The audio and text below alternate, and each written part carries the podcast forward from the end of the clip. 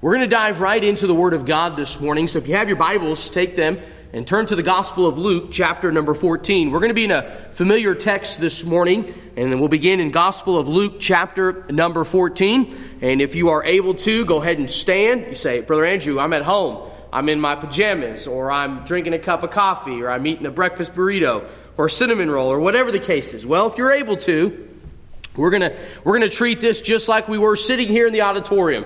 As I'm looking out at empty chairs, I'm, I'm picturing and imagining people sitting in their place, uh, ready for church, ready to worship God. And so, if you could please stand.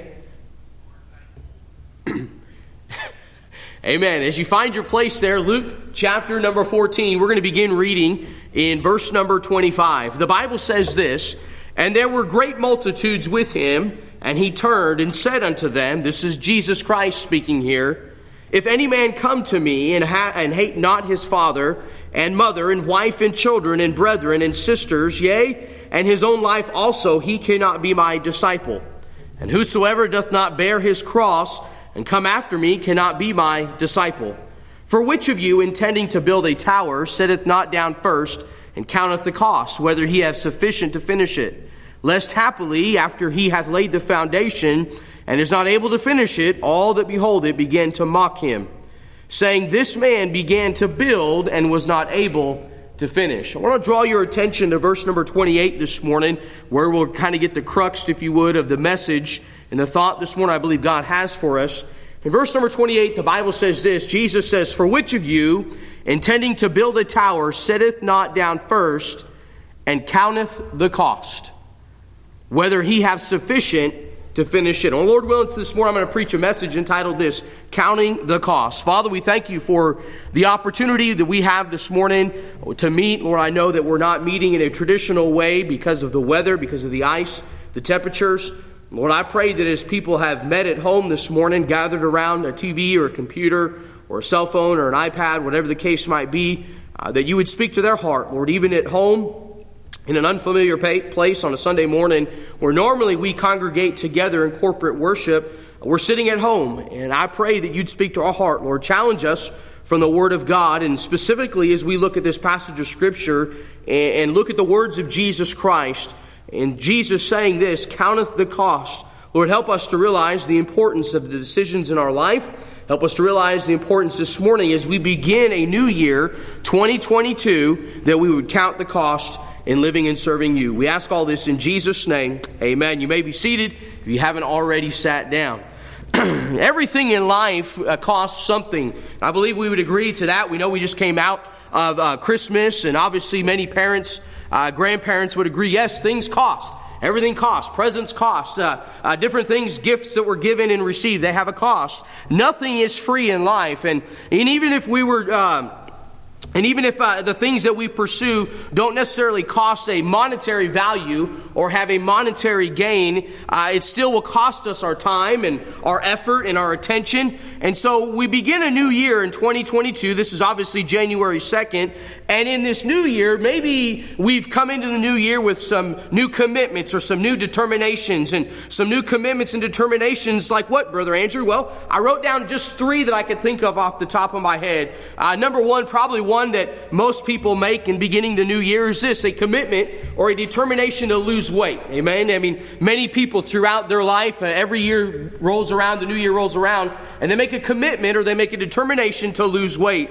But going in, in order for us to lose weight, it's going to cost us some things, and it's going to cost us some of our favorite snacks. You can't have those Twinkies and Ho Ho's out of the cafe every Sunday night after service. It's going to cost us those late night trips to the freezer for the ice cream. It's going to cost us some physical discipline in terms of exercise. And, and for us to lose some weight, no matter how much weight we desire to lose, it's going to cost us some things. But they're not just losing weight. Now, here's another example I thought about this morning is this financial stability. I mean, being able to be financially secure is a good goal. It's a good, it's a good goal to have. It's a good determination, a good commitment. But being financially secure, it's going to cost us some things. So, what is it going to cost, Brother Andrew? It's going to cost us to focus more on our needs rather than our wants. We've got to focus on the needs that we have to supply uh, our family and uh, supply the things that God's given us and, and to be a blessing to the house of God, be a blessing to others. But it's going to cost us patience as we save and put money back, and, and it's going to cost us some time and discipline and when it comes to a budget and sticking with the budget. And if we're truly going to be uh, financially stable in 2022, it's going to cost us some things. But how about this? What about our career, career goal, or, or, or maybe a business? We're, we're managing a business. We want to see our business expand and our career expand. Listen, even those the things, those determinations this year, they're going to cost us some things. Uh, it's going to cost maybe some extra time at work, putting forth some extra effort at work. In a society, let's be honest, uh, where work is, is kind of a, a, a, not a friendly word, if you would. People just don't seem to want to work nowadays. Uh, maybe if, in order for us to expand in our career and our growth and in our business, it's going to take some extra work and some extra effort. Maybe it's going to mean some extra certificates or some extra endorsements. Maybe going back to, to school and maybe some extra schooling. But if we're going to advance in our career or if our business is going to go to a higher level, there's going to be, there's going to be a cost. There's going to be a cost. No matter what commitment or determination we've made in 2022, it's going to cost you and I something. The same holds true in the spiritual realm, if you would.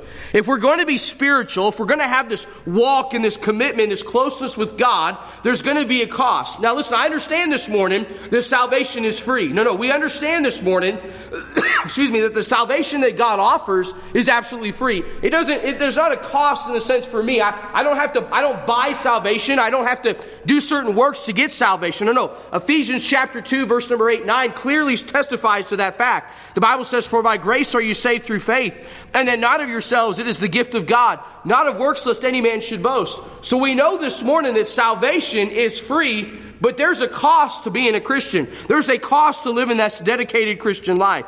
Being a Christian, or living, if you would, the, the dedicated, sold out, separated Christian life is going to cost you and I. Because when we become born again Christians, listen, salvation is free, but to live a dedicated Christian life, there's going to be some sacrifice. There's going to be some cost on our part, on our part this morning. Now, listen, there's going to be some struggles. There's going to be some growing pains. There's going to be some frustrations. There's going to be some setbacks. There's going to be some, uh, uh, uh, uh, some conflict, if you would. And if we're not careful this morning, we allow those things to dictate how we live and how we walk with God. We allow those things to affect us in such a way that we're not willing to pay the cost to live for God. And God desires this morning that not only that we would pay the cost, but that we would accept the cost, if you would, understanding this, that God is, God has a perfect and a holy plan for our life. Listen, there's going to be victories in our life. There's going to be mountaintop experiences in our life. But listen, there's also going to be defeats. There's going to be valleys. There's going to be frustrations. But you see, not only is there going to be a cost of being a Christian, but not being a Christian, there will also be a cost. The Bible tells us in Romans chapter number 6, verse number 23 For the wages of sin is death, but the gift of God is eternal life through Jesus Christ our Lord. You see, the Greek word in this English verse here in Romans chapter 6, verse 23, the word wages means a payment. And all of us are familiar with wages or payments, and most people, most of us work 40 hours a week at, at least, and we have a job, and, and we go to work every day. Excuse me, we go to work every day and we receive payment, if you would, or a, a wage for the work that we've done. We perform a task or a service and we receive payment for it. You see, the payment we receive is determined by the cost or the value of the services or the work we perform. So, according to Romans chapter number 6, verse number 23, because of the wages of my sin, because of the wages, because of the payment of my sin, and because of the wages of your sin, you and I deserve to die. I, I mean, we, we don't like to talk about that. We don't like to acknowledge that this morning. But the fact of the matter is, it doesn't matter if you're old, young, doesn't matter if you're an American, non American. The truth is, according to the Word of God, is that because of our sin, because of the wages of our sin, we deserve to die. But the latter part of that verse says this But the gift of God is eternal life through Jesus Christ our Lord. Man, Aren't you thankful for that this morning? Aren't you thankful that even though I deserve, and even though that I've earned, even though the payment of my sin is death, that God loved me enough, that God loved me enough to give me eternal life through Jesus Christ, my Lord. Man, what a thought this morning. What a thought. But before we start outlaying our, our, our, all the, the expenses of everything and looking at all that God has for us, there's some truths that we need to understand from our passage this morning. There's some realities when we talk about counting the cost that we need to see from Scripture this morning and what God has for us. So I want to draw your attention to Luke chapter number 14 and kind of, kind of bring you into this passage and the context of what's taking place here this morning.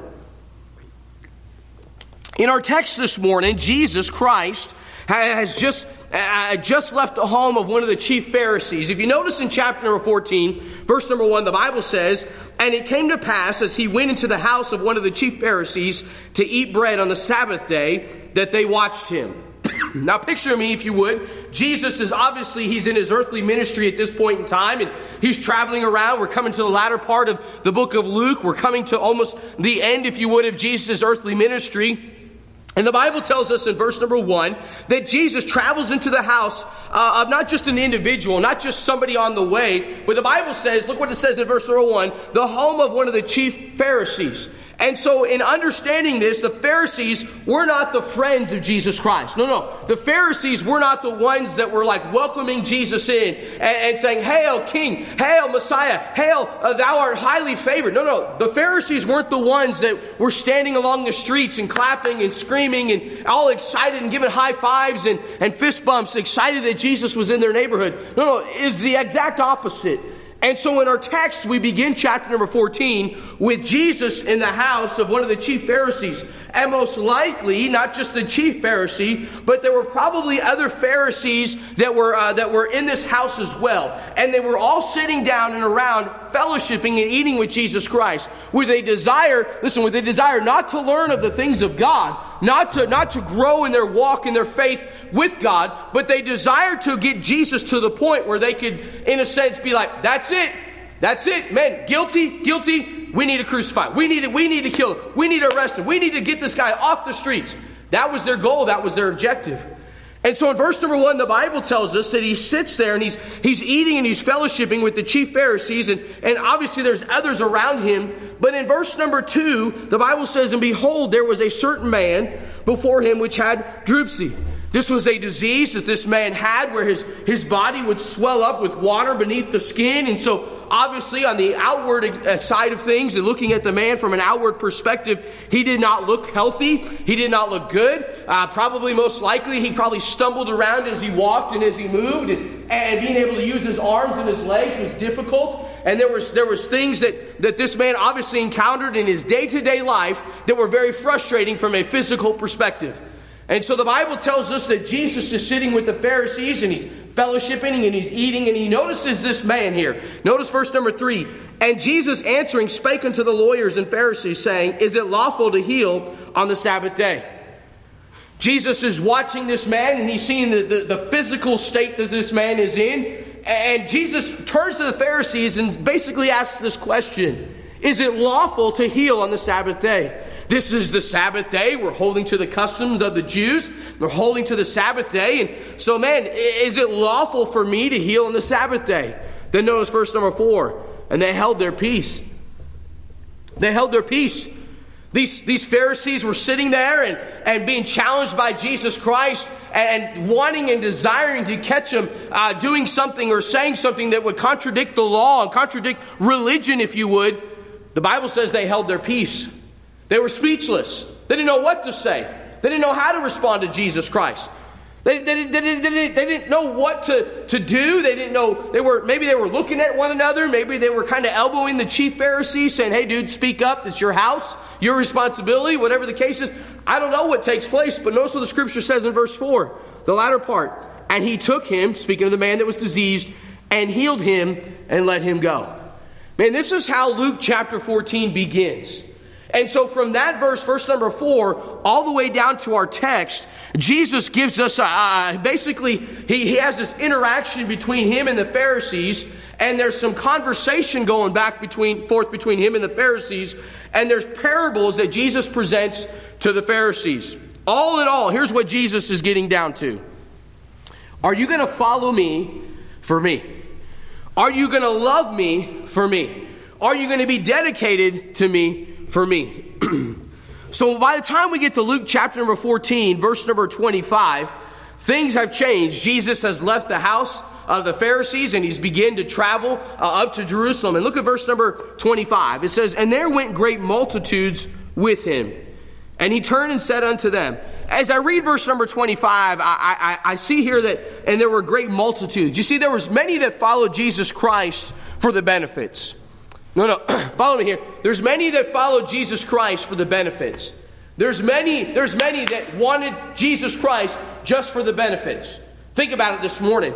If you were sick and you were ailing and you had spent your fortune and spent all kinds of money, all kinds of time, all kinds of oils and, and, and spices and everything else to try to help you uh, feel better and to be healed, and none of those things worked out, then you heard about Jesus just walking up and touching a man with leprosy and his leprosy being gone.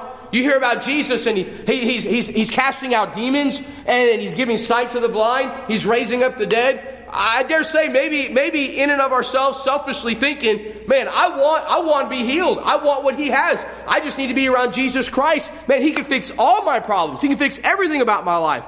So I'm sure there were some that were following Jesus simply for the benefits. But then there were some that were following Jesus because they hated him.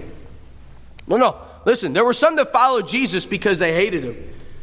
There were some of those Sadducees and the Pharisees that hung around that followed Jesus Christ that continually, continually, you look through the Gospels, you see where they were trying to find Jesus, trying to find him and trap him, if you would, trying to get him to say something or to do something that would contradict the law, that would contradict uh, the, the scriptures, that would contradict their thought of what God wanted and what God intended.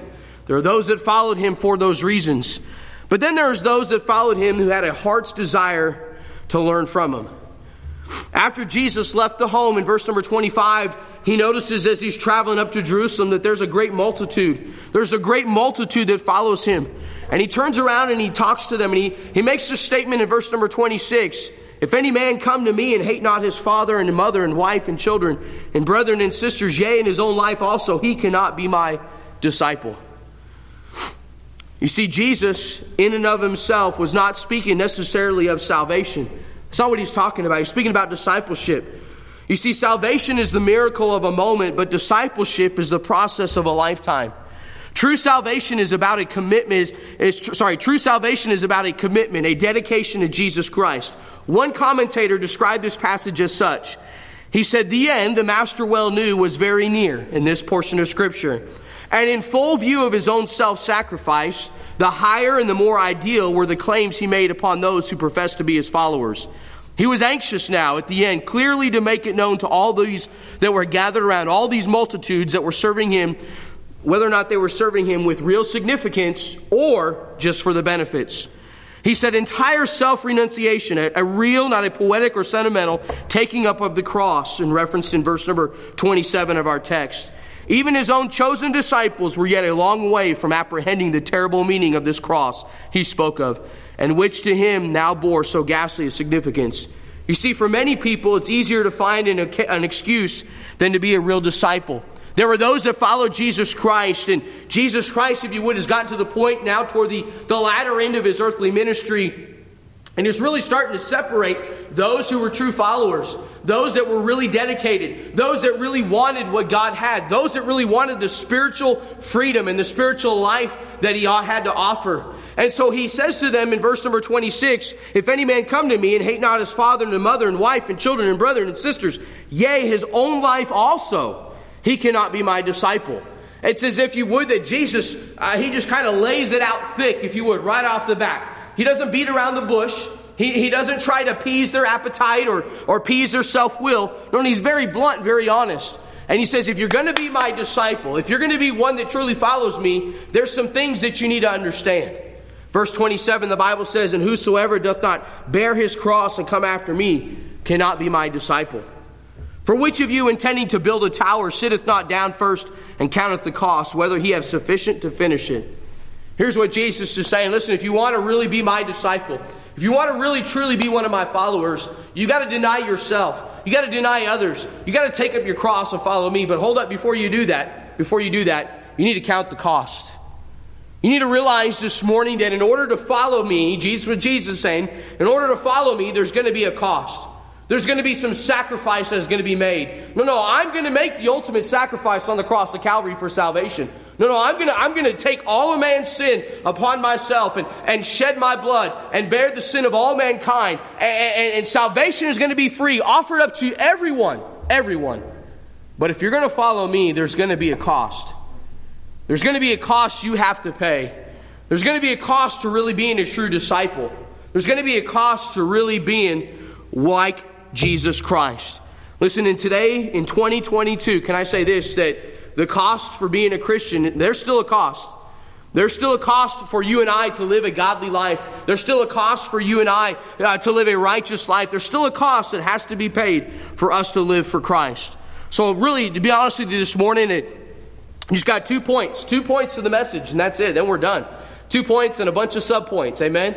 Two points. Number one, what is the cost of being a Christian? The cost of being a Christian. If Jesus Christ would say here in this text that we're to count the cost, what is the cost of being a Christian, Brother Andrew? Jesus asked a very probing question here in verse number 28. For which of you, sitting not down first, counteth the cost? You see, in every area of life, we must consider the cost of our decision and the price of our choices. C.T. Studd said it like this He said, If Jesus be God and died for me, then no sacrifice can be too great for me to make for him.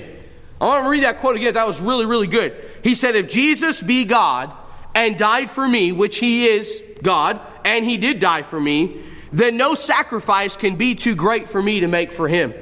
If we're going to be the Christians that God has called us to be, those who are blameless, those that are harmless, the sons of God without rebuke in the midst of a crooked and a perverse nation among whom you shine as lights in this world, holding fast the word of life, there's going to be a cost to us living for Christ. So, Brother Andrew, what is the cost? If I'm to count the cost, what is the cost? I'm glad you asked. Here it is, and give you a couple things real quick. Here's the cost. Number one, giving up a life of sin. Giving up a life of sin. The Bible tells us in Titus chapter number 2, verse number 13, teaching us that denying ungodliness and worldly lust, we should live soberly, righteously, and godly in this present world, looking for that blessed hope and the glorious appearing of the great God and our Savior Jesus Christ who gave himself for us that he might redeem us from all iniquity and purify unto himself a peculiar people zealous of good works. Listen, if you're going to be a true disciple of Jesus Christ, it's going to cost you giving up a life of sin. No, no, it's going to cost you, it's going to cost me, it's going to cost us as a church giving up a life of sin. So, Brother Andrew, I'm not a murderer, or I'm not a bank robber, or I'm not a drunkard, I'm not a drug. No, no, listen. For all have sinned. For all have sinned.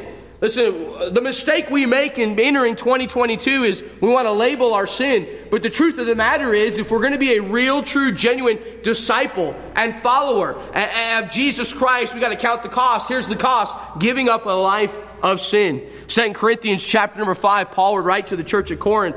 For the love of Christ constraineth us, because we thus judge that if one died for all, then we're all dead. And then he died for all, that they should live, sorry, that they which live should not henceforth live unto themselves, but unto him which died for them and rose again. Man, I'm thankful this morning that Jesus Christ died for my sin. I'm thankful this morning that Jesus Christ lived a perfect, holy, righteous life and bore my sin upon the cross of Calvary. Man, I'm thankful for that. I'm, I'm thankful that Jesus, because of his death upon the cross of Calvary, I don't have to be a servant or a slave or entangled to a life of sin. But listen, it's going to cost. It's going to cost. If I'm going to truly be a disciple of Jesus Christ, it's going to cost me a life of sin. And we look at life today in 2022 and all the things that are out there, all the pleasures and all the sin that we could get enamored with and all the the, the avenues and different things. Listen, it's going to cost us some things. It's going to cost us a life of sin. But then, number two, it's going to cost us this surrendering our will to His. The attitude of our soul must be this Lord, what will thou have me to do? Look at our text this morning. The Bible says in verse number 26 If any man come to me and hate not his father and mother and wife and children and brethren and sisters, yea, his whole life also, he cannot be my disciple. Now, I want you to think for a second here as you read this text. And this is a familiar passage of Scripture. Listen, Jesus Christ isn't saying that we're to hate our parents. Oh, that's not what Jesus Christ is saying. Listen up, teenager, young person. God, God's not, Jesus Christ isn't saying, listen, you ought to hate your mom and dad. That's not what Jesus is saying. That's not even implied here. But notice the latter part of verse number 26. Yea, his own life also. Yea, his own life also. Man, I, Brother Andrew, I, I really love God. Man, I have a walk with God. I have a desire. Man, I have, man, man, I can, I can forsake, I can love less those around me and those things around me. But maybe our struggle this morning is this. Maybe our struggle this morning is not surrendering our own will to God's will. Jesus said this the latter part of verse 26 Yea, his own life also. Let me ask you this something this morning. As we enter into 2022, I know we're only two days into the new year, but how much do you love your life? How much do you love your life? You say, What do you mean, Brother Andrew? Is your focus entering in 2022? Hey, listen, it's my life. I, I, it's my life, my job, my family, my career, my money, my, my, my, my, my, my, my, my, my. My, my, my. Listen, if you're going to be a true disciple of Jesus Christ, it's going to cost you something, and it's going to cost you this surrendering your will to God's will. What will it cost me to put Christ first in everything? Not just in my family, not just in my marriage, not just in my job or my career or my friendships, but what is it going to cost? Listen, what is it going to cost me to put Christ first, even in my own life, in my own will, and the desire God has for me? In Philippians chapter 3, verse number 7, the Bible tells us this. But what things were gained to me, those I counted loss for Christ. We know this is Paul writing to the church at uh, Philippi. And he says, Yea, doubtless, and I count all things but loss for the excellency of the knowledge of Christ Jesus my Lord, for whom I have suffered the loss of all things, and do count them but dung, that I may win Christ. Paul's like, man, I had everything. I, I, I could have had everything. If you think about before Paul got saved, he had everything. I mean, his life was on a fast track. I mean, he had everything he could imagine. But yet, he realized this. He's going to be a true disciple of Jesus Christ, he had to surrender, had to yield, had to turn over his will. He had to count the cost, if you would, this morning, turn over his will. Say, God, it's not about me, it's all about you. Then, number three this morning, if we're going to be a true disciple of Jesus Christ, it's going to cost us. It's going to cost us separation from the world. We must bear our cross and go after him. Notice verse number 27. The Bible says, And whosoever, this is obviously Jesus speaking here, he says, And whosoever doth not bear his cross and come after me cannot be my disciple. You see, we're in this world, but we're not to be of this world, and we should not, therefore, love this world. John would write in 1 John chapter 2 verse 15, very familiar passage of scripture, love not the world, neither the things that are in the world. If any man love the world, the love of the Father is not in him. For all that is in the world, and the lust of the flesh, and the lust of the eyes, and the pride of life is not of the Father, but is of the world. And the world passeth away, and the lust thereof, but he that doeth the will of God abideth forever. Listen, we need to separate ourselves. We're really going to be a disciple of Jesus Christ. We're really going to count the cost. We've got to separate ourselves from the world. Notice what our text says here in verse number 27. And whosoever doth not bear his cross and come after me cannot be my disciple. You know what? In verse number 27, when I read the part there says, and come after me, you know what I read kind of in between the lines, if you would, just as I was reading it and studying and kind of put in parentheses, if you would? Uh, it's just the fact that if I'm going to come after God, if I'm going to come after Jesus Christ, there's some things that I cannot come after and that would be the world. You see, Jesus and the world are on opposite spectrums, if you would, this morning. Complete opposites as far as left is is from right. And if I'm going to come after Jesus Christ, if I'm going to be a real true disciple of Jesus Christ, and I'm going to purpose to live my life after godly principles, and live my life with Him being in charge of my life, and live my life with His mind and His heart and His desire in focus, I'm going to have to deny the things and separate myself from the world. Listen, I cannot grab a hold of the world and grab a hold of God and try to let it, like, just kind of mish it together and say, okay, I'm going to make this, I'm going to make this Christianity work. No, no, listen, we're, we're living in a day and age where people want to take the world. They want to take society. They want to take sinfulness. They want to take pleasure. And they want to add it in with the godliness and they want to add it in with spiritual things. Doesn't work that way. It won't work that way. There's got to be a separation from the world. Romans chapter 12, verse number 2 challenges us this Be not conformed to this world, but be transformed by the renewing of your mind, that you may prove what is that good and acceptable and perfect will of God. Number four, we're talking about counting the cost of being a true disciple. If we're going to count the cost this morning, we've got to recognize that if we're going to be a true disciple of Jesus Christ, there's going to be some opposition from the world. John 15, verse 18, the Bible tells us this. Jesus would say, If the world hate you, you know that it hated me before it hated you. If you were of the world, the world would love his own. But because you are not of the world, but I have chosen you out of the world, therefore the world hateth you. Jesus would go on to say in John chapter number 16, verse number 33, These things have I spoken unto you, that in me ye might have peace. In the world, in this environment, in this society, in this culture, you're going to have tribulation. You're going to have pain. You're going to have frustrations. He says this, but be of good cheer. I have overcome the world. Listen, if you're going to be a true disciple of Jesus Christ, if I'm going to be a true disciple of Jesus Christ in 2022, if I'm going to draw closer to Jesus Christ, if I'm going to, my walk's going to be just so much more sweeter in 2022, I've got to realize, I've got to count the cost. There's going to be some opposition from the world. But then lastly, thinking about this is I purpose and I desire, and I desire, and I desire to have that close fellowship with Jesus Christ. Listen, I've got to count the cost, and the cost is this too that there's temptation that will come. Temptation will come. 1 Peter chapter 4, Peter would pen these words Beloved, think ye not strange concerning the fiery trial which is to try you, as though some strange thing happened to you. But rejoice in so much as ye are partakers of Christ's suffering, that when his glory shall be revealed, ye shall be glad also with exceeding joy. If ye be reproached for the name of Christ, happy are ye, for the Spirit of glory and of God resteth upon you, and on their part he is evil spoken of, but on your part he is glorified. Listen, even Jesus Christ, even Jesus Christ was tempted. You see, temptation is not sin, but yielding to temptation is sin. We must rely on the power of God. We must rely on that closeness with God. We must rely on that, that sweet fellowship, that discipleship, that, that, that nearness to God to get us over, listen, to get us over the temptation, to help us to pass through the temptation in the sense of not giving in and yielding to the temptation, causing sin to creep into our life. But what about the cost of not being a Christian this morning? I mean, Brother Andrew, there, there's a cost, obviously, to being a Christian, and there's some things in my life, maybe looking at 2022 and coming into the new year, some things that maybe I need to adjust, maybe some things that I need to work through, maybe some things that, that I need some, uh, some counsel, or maybe some things I need to rededicate, or, or maybe there's some uh, conversation I need to have with my spouse or with my children, or maybe a conversation I need to have with my parents about my walk with God, whatever the case is. But what if this morning you're sitting here watching via live stream and the truth is is that you're not a Christian. You're not saved.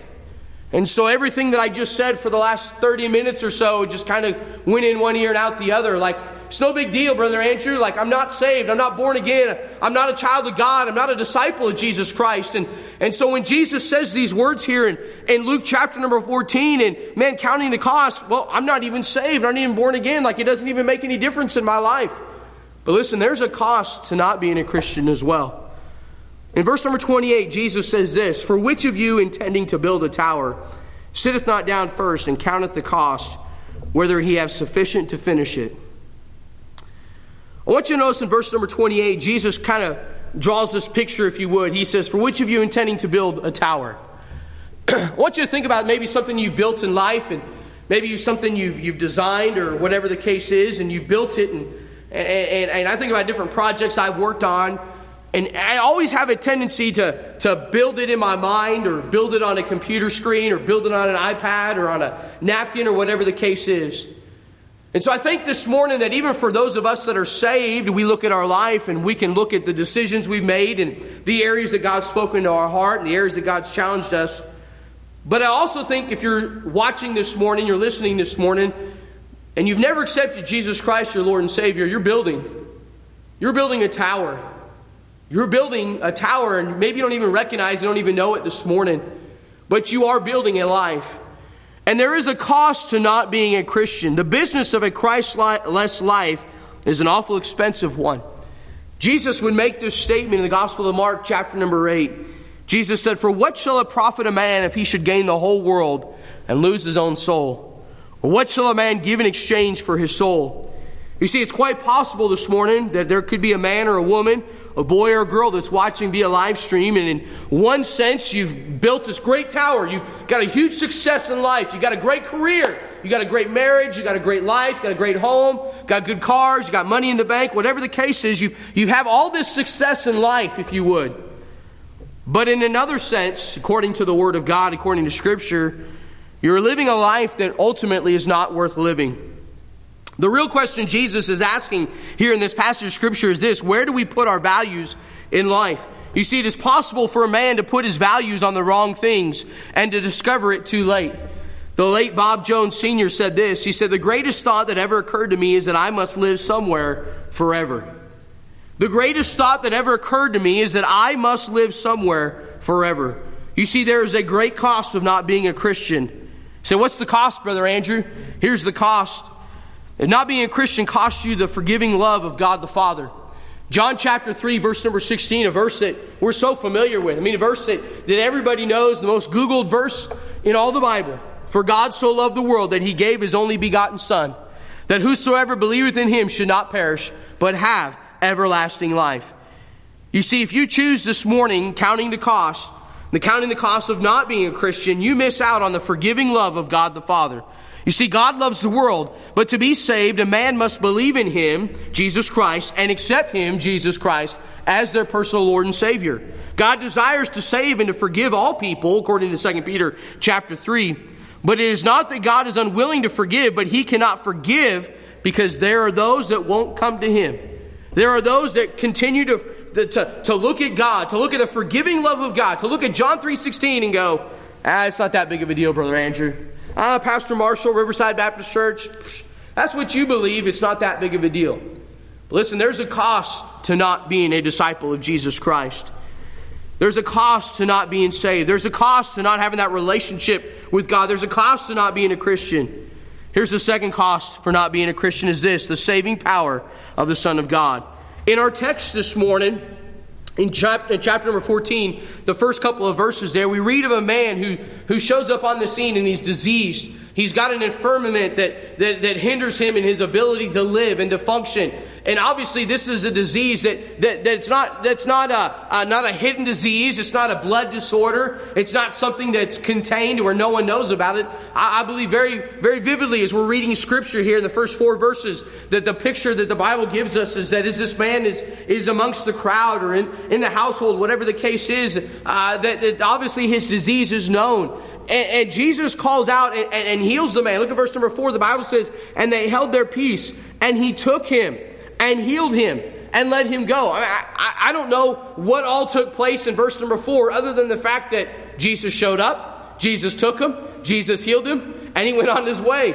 I don't know the conversation. I don't know the, the interaction. I don't know if the man thanked Jesus. I don't know if the man began to cry. I don't know if the man began to jump up. I, I'm not sure exactly what happened. All I know is this that Jesus Christ changed his life. Listen, if you choose this morning not to be a Christian, you're going to miss out on the saving power of the Son of God. I'm thankful for June 10th, 1991, at West Charleston Baptist Church during Vacation Bible School that God spoke to my heart. Now, He'd been speaking to my heart long before that time, uh, going to church and, and moving back from England, from the UK, as my dad made a, a transition in the military to Nellis Air Force Base. And man, I just, I just could not run from God any longer. Man, and I'm thankful that day, and uh, that Tuesday morning during vacation Bible school, as I bowed my head and said, Jesus Christ, my Lord and Savior. Man, the saving power of Jesus Christ, the saving power of the Son of God all in my life. Man, that an awesome, awesome, awesome, awesome. Not experience, no, no, awesome miracle that took place in my life. Praise God for it. But if I choose this morning, or if you choose this morning, if you choose this morning, to count the cost and say, you know, the cost of being a Christian, it's not, it's not worth it. It's just not worth it, Brother Andrew.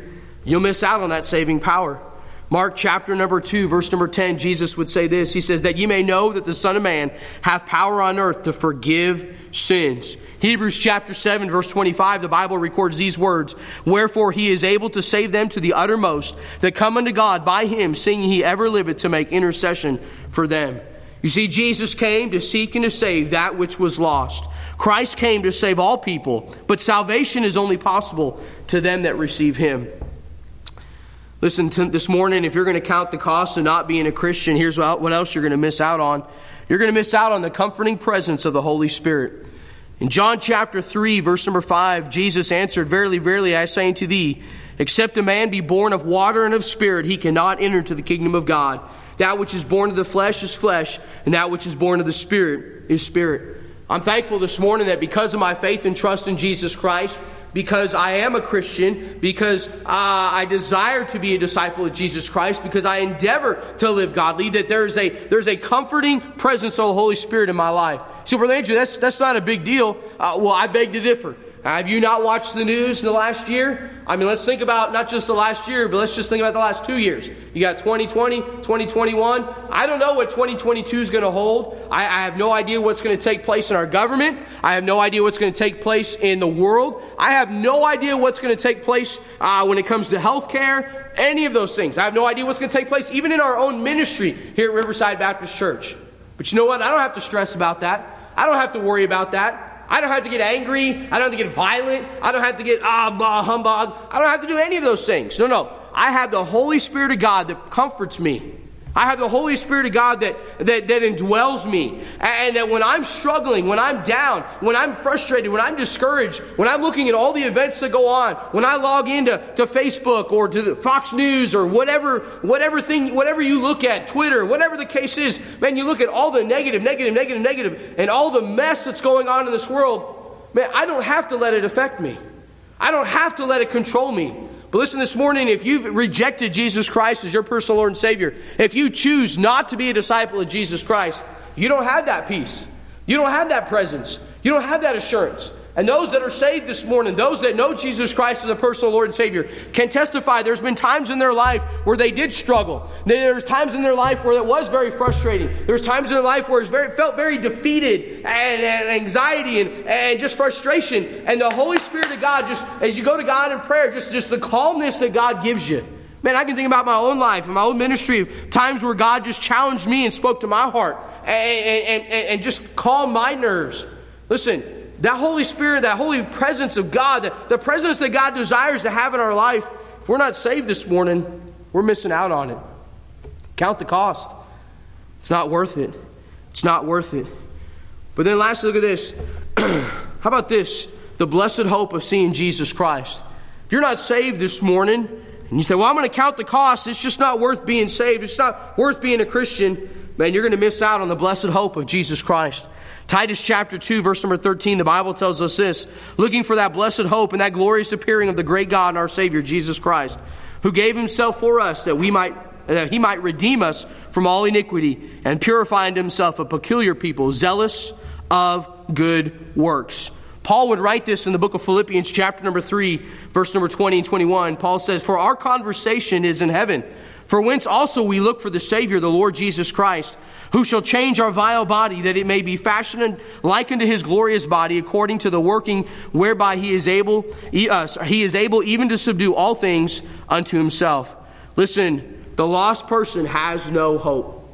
The lost person this morning the person who's rejected jesus christ the person who's who, who has looked at, at counting the cost and says just not worth it's just not worth living for God. It's just not worth being a disciple of Jesus Christ. It's just not worth. It's just not worth the commitment, and it's just not worth it, brother Andrew, uh, Pastor Marshall, Riverside Baptist God, God is just not worth it. Listen, you're going to miss out on the hope of Jesus Christ. Listen, counting the cost of not becoming a Christian. When you count the cost of not becoming a Christian, you recognize and realize this: it's ultimately not worth it. So let's kind of wrap this up this morning as we count the cost. Child of God, let me ask you a couple of questions. Are you wholeheartedly sold out for Christ? No, no. Are you wholeheartedly sold out for Christ? Jesus said, If any man come to me and hate not his father and mother and wife and children and brethren and sisters, yea, and his own life also, he cannot be my disciple. Are you wholeheartedly sold out for Christ? Are you worthy of the name Christian? The Bible exhorts us in 1 Thessalonians chapter 2 walk worthy of God who hath called you into his kingdom and glory. What about you this morning who maybe you've tuned in, you're watching, or you're sitting with somebody who encouraged you to watch the service this morning? Maybe you're sitting there and you look at your life and you've counted the cost and you recognize this morning that you're not saved. You recognize this morning that, truth be told, you've come into 2022 and kind of 2021 has just rolled right into 2022 and hasn't skipped a beat, and your life still is miserable. You still have no, no joy. You still have frustration. You still have anger, hatred. You're just so upset. But deep down inside, you recognize and realize that, man, I'm not saved this morning. Let me ask you this question Can you afford not to become a Christian? Can you afford not to be saved? Can you afford not to, to have that fellowship, that discipleship, that reunion with God? The answer obviously is you cannot afford it. As we begin the new year, let's count the cost. Listen, I'm no, I'm no great Christian, no, uh, no great preacher, no great staff member, no great husband, uh, no great uh, uh father, no great son, brother. No, I, I, I'm, I'm nobody. I'm nobody. But I've counted the cost when it comes to living for God. I've counted the cost and looked at what Jesus says for me to do. And guess what? It's worth it. I can honestly say, going into 2022, that it's worth living for Christ. And those that have purpose, and those have had looked at their life, and those that have truly counted the cost and looked at the cost that, it, that God requires it, that God challenges us with, man, they could also testify, yeah, it's worth it. It's absolutely worth it. Listen, this morning, if you don't know Jesus Christ as your personal Lord and Savior, I hope, I hope, I hope that you'd reach out to somebody here at Riverside Baptist Church and find out for sure how you can know. We'll be more than willing to make a visit, take the Word of God, open the Scriptures up. We're able to have church again come into service. That you can know for sure, know beyond a shadow of a doubt, that Jesus Christ is your personal Lord and Savior. And then, Christian, Riverside Baptist Church members, we get into 2022 and we get into the new year and we uh, start kind of getting back in the swing of things coming off of the, the Christmas break and the New Year's break. Listen, are we really living for Jesus Christ? Are, are we a true disciple? Are we those types of disciples that kind of follow from a distance and when Jesus turns around and confronts us with the cost of living the Christian life, we're kind of like, yeah, you know, I, I don't quite want to make that cost. I don't quite want to pay that cost. I don't, want, I don't want to make that commitment to Jesus Christ. Let me challenge you just two days, two days into the new year. Let's make that commitment, not only to count the cost, but be willing to pay the cost for the cause of Christ. Father, we thank you for this morning, Lord, for the privilege we've been able to open the Word of God. Lord, I, I don't know who all was watching, who all was on live stream, whatever the case might be. Lord, we just pray and ask that you would speak to hearts individually. Lord, for those that are saved this morning as we begin this new year, the year that you've given us, Lord, thank you for the health. Thank you for the safety you've given us as we've, as we've ventured into this new year. And Lord, thank you for the opportunity we have this year to make this year better than last year. Not, not from a financial perspective or necessarily from a health perspective, but from a spiritual perspective. Lord, as we come into this year, being able to kind of hit the reset button, if you would, and to re gear our focus uh, into what you would have for us in our life and our walk with you. Lord, I, I pray this morning that if we haven't taken some time the last couple of days just to clear off a place and get alone with you and really to allow you to search our heart. I pray that we do that this afternoon. And then maybe maybe this morning, God, there's somebody who watched via live stream that they've been struggling in 2021 because all year long they've known that they were lost. I think about those that got saved this last year and those that got saved in services and those that got saved at camp, those that, that visited Riverside Baptist Church and have since joined Riverside Baptist Church and recently got saved. And Lord, how their, their life has changed. Lord, even those that have struggled, struggled their whole life with knowing for sure that Jesus Christ is their personal Lord and Savior. Lord, we know this this morning that you're still in the soul saving business. We know that just because we've come into a new year doesn't mean you're done, doesn't mean you've stopped, doesn't mean that the mission and the objective of this local New Testament church has ceased. Lord, our objective and our goal is still to reach the lost world with the cause, the message, salvation of Jesus Christ. Lord, for those that watch maybe this morning that don't know you as their personal Lord and Savior, God, would you help them to reach out? Help them to have the, Lord, the, the humbleness to seek out somebody that could take the Word of God and show them how they can know for sure that heaven is their home, that Jesus Christ is more than just Lord, more than just a, a, phrase they read in their Bible, but that Jesus Christ be their Father. Lord, He be their Lord, of their life. Help us this morning, God, just to give you the reverence and the honor due your name for what you've done in our life. God, help us to count the cost. Help us to count the cost. And Lord, be thankful. Be thankful that you love us like you do. In Jesus' name I pray. Amen.